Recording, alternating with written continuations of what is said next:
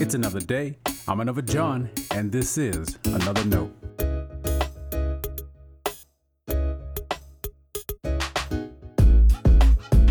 Today's edition of Another Note is titled St. Patrick and the Trinity.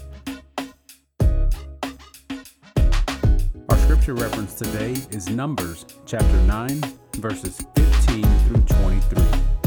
As always, may the Lord add his blessing to the reading and hearing his holy word.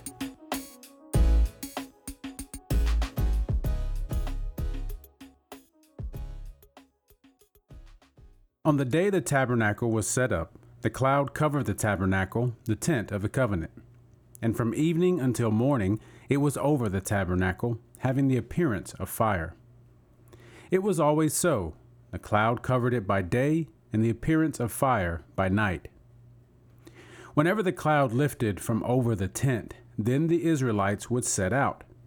And in the place where the cloud settled down, there the Israelites would camp. At the command of the Lord, the Israelites would set out, and at the command of the Lord, they would camp. As long as the cloud rested over the tabernacle, they would remain in camp. Even when the cloud continued over the tabernacle many days, the Israelites would keep the charge of the Lord and would not set out. Sometimes the cloud would remain a few days over the tabernacle, and according to the command of the Lord, they would remain in camp. Then, according to the command of the Lord, they would set out. Sometimes the cloud would remain from evening until morning, and when the cloud lifted in the morning, they would set out. Or, if it continued for a day and a night, when the cloud lifted, they would set out. Whether it was two days, or a month, or a longer time that the cloud continued over the tabernacle, resting upon it, the Israelites would remain in camp and would not set out. But when it lifted, they would set out. At the command of the Lord, they would camp, and at the command of the Lord, they would set out. They kept the charge of the Lord at the command of the Lord by Moses. This is the word of our Lord. Thanks be to God.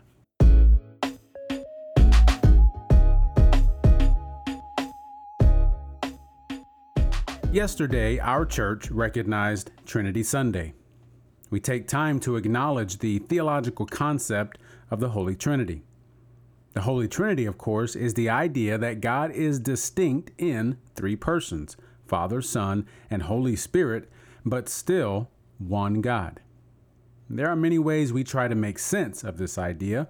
Some are better than others, all have their limits. Saturday morning, a colleague asked a group of pastors if anyone had a fidget spinner he could borrow for Sunday. I can only imagine the Trinity references. When it comes to explaining the Trinity, many people remember St. Patrick. Even if you don't know the legend of how he forced all the snakes out of Ireland, chances are you know about the shamrock. Legend is that he used the three leaf clover to describe the mystery of the Holy Trinity. And there's no way to know for sure Patrick did that. Plus, thinking of the Trinity as a mystery is problematic. Mystery seems to imply something to be solved. Let's not be in the habit of solving God.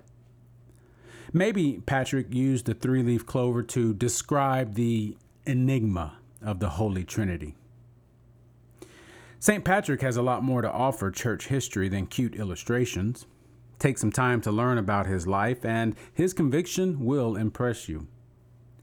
It may be that St. Patrick's breastplate is more helpful on Trinity Sunday than any clover. According to legend, Patrick wrote the prayer before he set out to convert the pagans of Ireland. In the prayer, Patrick calls on the threeness. He calls back to various forms of inspiration and guidance as he prays. Much of the prayer connects us to the Trinity. The last section connects us to today's reading.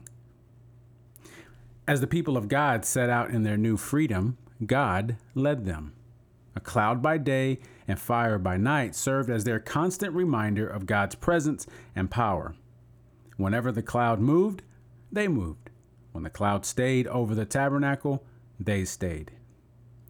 Their divine GPS didn't tell them where they were going, but it was a surefire way to get them to go. But it was more than guidance, it was promise and protection. It was a visual reminder of the care they had from God. Everyone could see the cloud and be reminded of God's divine love. Now, you and I don't have a cloud resting over our church building. That might make things easier if we did. And thank God we do have the same promise of God's care. We have the outpouring of God's Spirit, and we have the blessing of Christ. Like the Israelites, we may not always know where we're going, but we can know who we're following. Listen to the final section of St. Patrick's breastplate Christ with me, Christ before me, Christ behind me, Christ in me, Christ beneath me, Christ above me, Christ on my right, Christ on my left, Christ when I lie down, Christ when I sit down, Christ when I arise, Christ in the heart of every man who thinks of me, Christ in the mouth of everyone who speaks of me, Christ in every eye that sees me, Christ in every ear that hears me.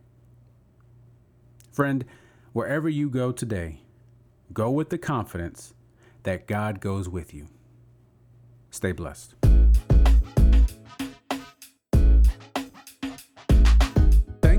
Always supporting Another Note. This is our daily devotional. I'll keep writing and recording as long as you keep listening and we keep growing. If you ever find another note on iTunes or anywhere else podcasts are available, make sure to leave a review so others can join us.